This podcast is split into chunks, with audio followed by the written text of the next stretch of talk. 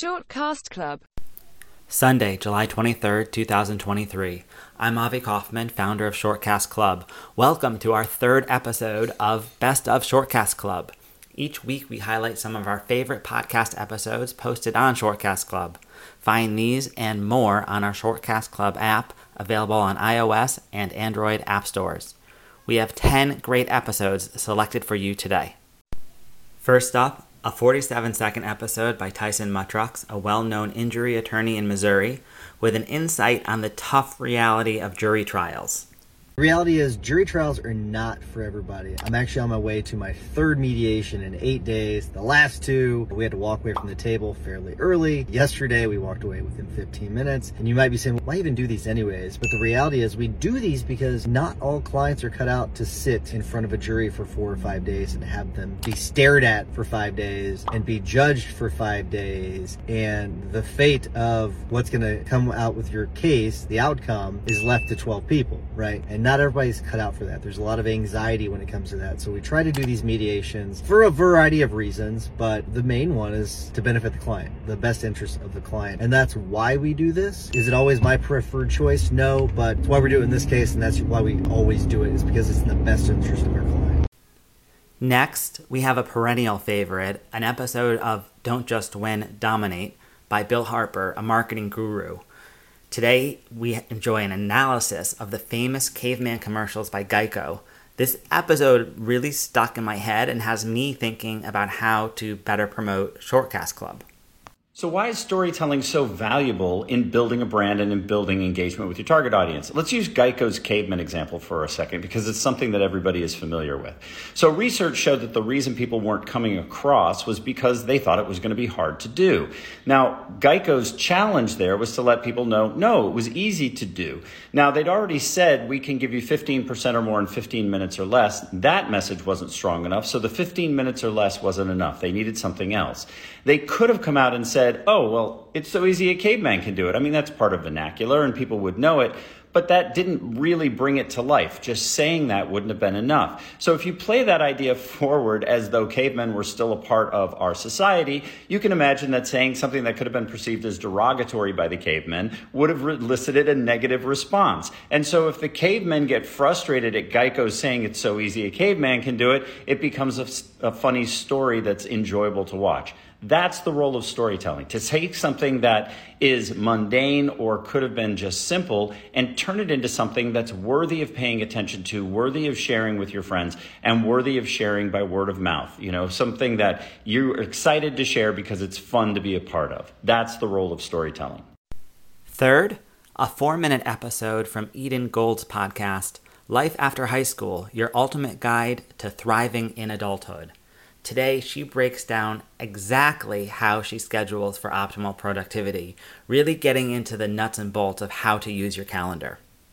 How to develop a daily routine for increased productivity. Stay tuned. What's up, my friends? Eden Gold here, keynote speaker, and your big sister here to help you navigate adulthood. And today we're talking about productivity. Let's get into it. Step number one is to identify your priorities. Now, there's many different methods to do this, but we're going to keep it real simple and not go down the method train, okay? So here's exactly what you're going to do. One, pull up your Google Calendar, pull out a handheld calendar, or use whatever calendar you use as an alternative. Pull it up, get it ready to go. Two, I want you to schedule in every single priority non-negotiable that you have on a weekly basis. This will be a little bit more time intensive if you have a handheld calendar, but if you have one that's on a computer, you can always set it to reoccurring every single week and add a deadline if there's a deadline to which you won't be doing that thing anymore. This is school. This is work. This is time at the gym, so on and so forth. Step two is to add into your calendar things that are important, but not urgent right? If you miss your job, you're going to get fired. If you don't go to school, you're not going to graduate. What are those things that are urgent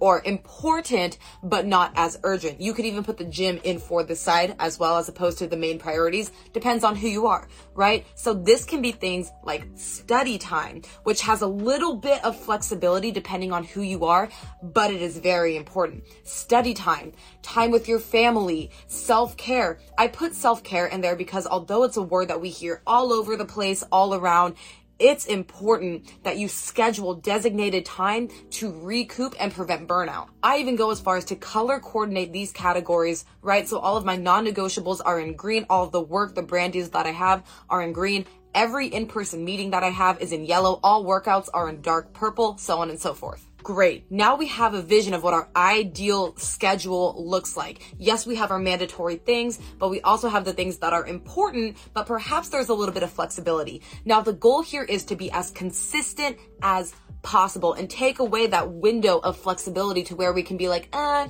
don't really feel like studying right now. I could push it off. Don't really feel like going to the gym. I could push it off. How do we do that? We do that by creating new habits. How do we do that? We do this by making it as easy as possible for us to achieve our goals. So there's no thought process that has to go into this. How do we do this? I want you to look into something called the habit loop. It's where there's a behavior that we want to do, a habit that we want to build, and it's triggered by a cue that makes it so ridiculously easy to make that behavior happen or do that behavior. And it's followed by a reward that triggers the dopamine in our brain that's like, oh, that's great. I want to do that again. For example, what can a cue be to be to work out? Setting out your clothes, everything you need already by the front door, so you don't even have to think about it in the morning. Great. The thought process, not even a part of it. You've already done the work. That will trigger the behavior of going to the gym. And that will be followed by something really good that will feed that dopamine in your brain. It can be just simply as good as it feels to work out, or it can be a certain reward that you put in place for yourself to congratulate yourself for going to the gym. I'm not saying need a whole pizza. I'm saying come up with something that works for you. It really is quite as simple as that. And I promise you that if you spend the next seven days practicing what I just told you, although it seems simple, it's the simple little changes that we make that accumulate to giant results. This will work for you if you stick with it. If you're having trouble sticking with it and you want some extra and additional help, support, or guidance, consider joining the Life After High School waitlist for our June 2023 launch. It's a 10 week all inclusive program to help young adults like you succeed and thrive in adulthood by setting yourself up for success professionally, personally, financially, and mentally. So we talk about the millionaire mindset behind goal setting and achieving, even if your goal is not to be a millionaire. We talk about how to structure and specifically plan and achieve your most ambitious goals and how to get your finances in order at an earlier age for your future early financially financially free self. So if you're interested in joining the waitlist for our June launch, visit www.lifeafterhighschool.us and we will chat soon, my friend. But challenge yourself to do this over the next seven days. Follow me for all things adulting and love you. Fourth, we have an episode of Trivium U, Timeless Training for Professional Communicators by Dr. Ben Crosby. In this quick one minute episode, Dr. Crosby explains how and why to use structure when speaking. We used to call this signposting in debate. Have you ever found yourself in that situation where you're in maybe a heated discussion or even an argument and you use the phrase, well, first of all, but you don't even have a second of all in mind? Why do we do that? Well, it's because humans trust structure. They trust structure and symmetry in nature, in architecture, and we trust it in communication as well. We like the idea that there are logical parts, that there's a lot of content behind a message, and that it's organized. So, uh, consider when you're giving a presentation, dividing that presentation into logical parts and telling your audience what that logical sequence is two factors for microbial life on Mars, three reasons we should expand into the commodities market. Obviously, your content is really important, but signaling that structure, that organization really establishes a sense that you have control of the message and it makes your trust, your ethos skyrocket. You could even use this in a job interview. Why are you a good fit for this company? Well, three reasons primarily first, second, third. Notice how the content needs to be good, but when you add that structure, you add trust, control, ethos. Try it out.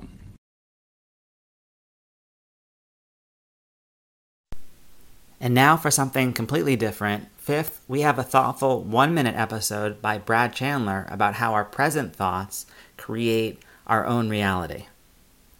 These powerful thoughts are from Eckhart Tolle. He highlights that our current state of consciousness determines our future.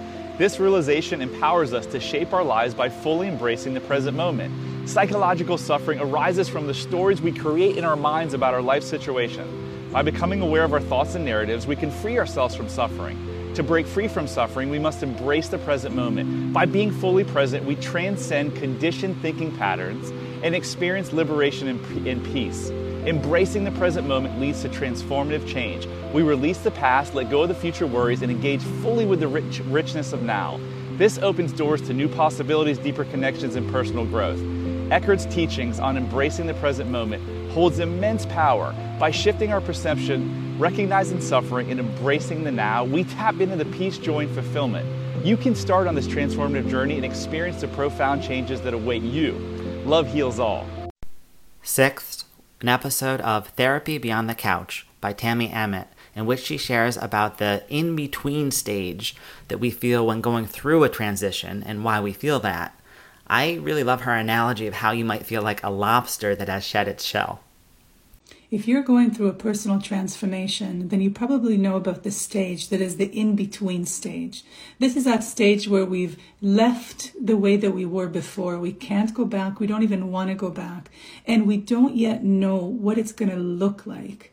So we're in this in between stage, the neutral stage, sometimes it's called. But it's far from neutral because it can be really scary. We can feel really lost, untethered, and we don't really know who we are and what the hell we're doing here when you're in this stage, you're kind of like a lobster that has shed its shell and hasn't developed, hasn't built a new one. And often what we do with those lobsters is we put them in isolation because this is a time for introspection. This is a time to spend some time with yourself and get to know who you really are.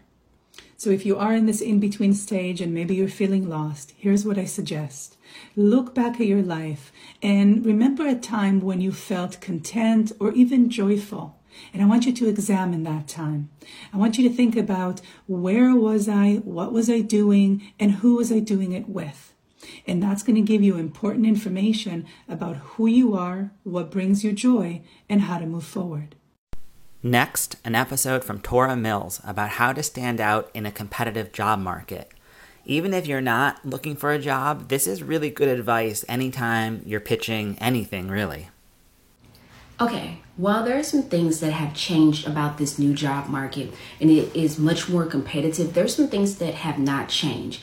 At the end of the day, a lot of times these job descriptions are written without truly understanding what's going to be needed to make someone successful in the role or even what the work that they will be driving looks like. They know they need a person and they're only looking at what's in front of them right now. However, they don't have any clue about what's going to happen two months from now, three months from now, four months from now. Now, this is where you show up. This is where knowing your unique value proposition truly, truly can differentiate if you get the job or not. A lot of times, if you already understand most companies' pain points, then you pitch understanding how to solve that pain point. It's not in the job description, it's not going to be something said by the hiring manager, but when you know your unique value proposition and you pitch and show that you can do something that other candidates haven't even talked about and it's something that they know will help the business, this is how you stand out in this job market. And I have said this before, and I have tried to help people before and say that there was going to be a time that came where you're going to have to think like an entrepreneur and you're going to have to market yourself in a different way. That job market is here. Make sure you're clear on your unique value proposition. If you need help figuring it out, make sure you tune into my lives. Feel free to pop on and ask questions. Bye, you guys. I really like this next one, and it, it has something that I'm going to start doing myself. This is an episode of Mind, Brain, Body Lab Shortcasts. And in this one, Cody Isabel shows how to do favors for your future self as a way of getting stuff done now. Bro, you're not going to bed yet? Oh, I am. I'm just picking up my clothes because tomorrow's going to be a busy morning.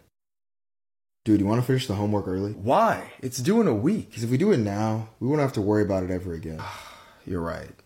By the way, you're always planning to do things now as if you're planning for the future. Why? An easy way to be happier in life is if you pretend the future version of you is a close friend and do favors for them to make their life easier. Ooh, I like that. You just earn another follower. Ninth, we have an episode of Yamsox's shortcast by Liam Bolin about how mindfulness can be awkward. I've often felt that, so hearing someone actually crystallize that into a thought and explain this is really helpful. Everyone's always telling us how to behave, which is fine, but no one ever gives examples. For example, I think most of us agree that we should refrain from immediately judging something. But what does that actually look like in a conversation? Well, it's actually pretty awkward. Let me show you. Hey, hey, what's up? I met a new guy the other day. He's really sweet, but he's pretty into trains. Yeah? Yeah, he's like really into trains. Oh. Isn't that weird? I don't know. I mean, he literally spends all night waiting for a new train to pass his house. Crazy, right? I understand. You don't think that's weird? I don't know. I, I haven't met him. So you see, this person is going to get upset and frustrated by the fact that that other person isn't reciprocating their emotions. And I'm not trying to make them frustrated. I'm just refraining from immediately judging. Here, let's do another example. Hey, check out this drawing I made. Do you like it? Oh, let me see. So, what do you think? Is it good? Do you like it? Well, I think it's clear that you drew something that meant a lot to you. So, to me, that's very special. Oh, well, now I'm gonna think he doesn't like it. Even though that's not true. It's not that I don't like it, it's just that I'm practicing refraining from immediately judging. So you see, here's the deal with a lot of things that would make life better if everyone did. The problem with mindfulness, and I think the reason that people don't practice it, is because, well, it's awkward as hell. As a society, we've made it awkward to be patient and mindful. So, if you want to be mindful and practice patience and refraining from judging, or at the very least, if you're someone who tells other people to try to practice that, then you're going to have to acknowledge or help people be aware of the fact that it's necessarily going to be awkward as hell. So, what's the solution? Well, it's very simple, but it's also very hard. If everyone is aware that mindfulness practices make you awkward, well, then no one will really care if you're awkward because they'll understand that you're just being mindful. So if someone is being awkward, maybe they're just really mindful of what they're about to say. And I know that would make a lot of conversations really boring, but hey, if your conversations aren't interesting without judging something or someone, then maybe it's time to reevaluate what interests you. Finally, for our 10th episode, let's end with an episode of Tom Voiceover Quick Voiceover Tips by Tom Jordan. Tom is a professional voice actor, and in this episode, he shares the three types of coaches you should seek out if you are launching a career as a voice actor. Just a quick note to those of you who are interested in getting into voice acting or audiobook narration. There's uh, three or four different types of coaches right off the bat that I can think of that you're going to want to look into um, that could really help smooth the waters, streamline your uh, streamline your uh, starting off in the business. Um, one of them is performance coaching, um, learning how to act in the right ways for the right types of voice acting that you want to do. Second is business coaching, um, teaching you how to set up your business, your marketing, and so forth. And the third is um, your home studio, which includes the software that you're going to want to use. And I know some really good software coaches if you're going to use um, Audacity or Reaper or um, Adobe Audition or what have you. Learning that and being able to have somebody help you set up the software because it can get a little bit complicated um, is such a huge help. It will really help streamline you getting started and it will take the burden out of that whole startup process. So look me up and I'll help you find the coaches you need.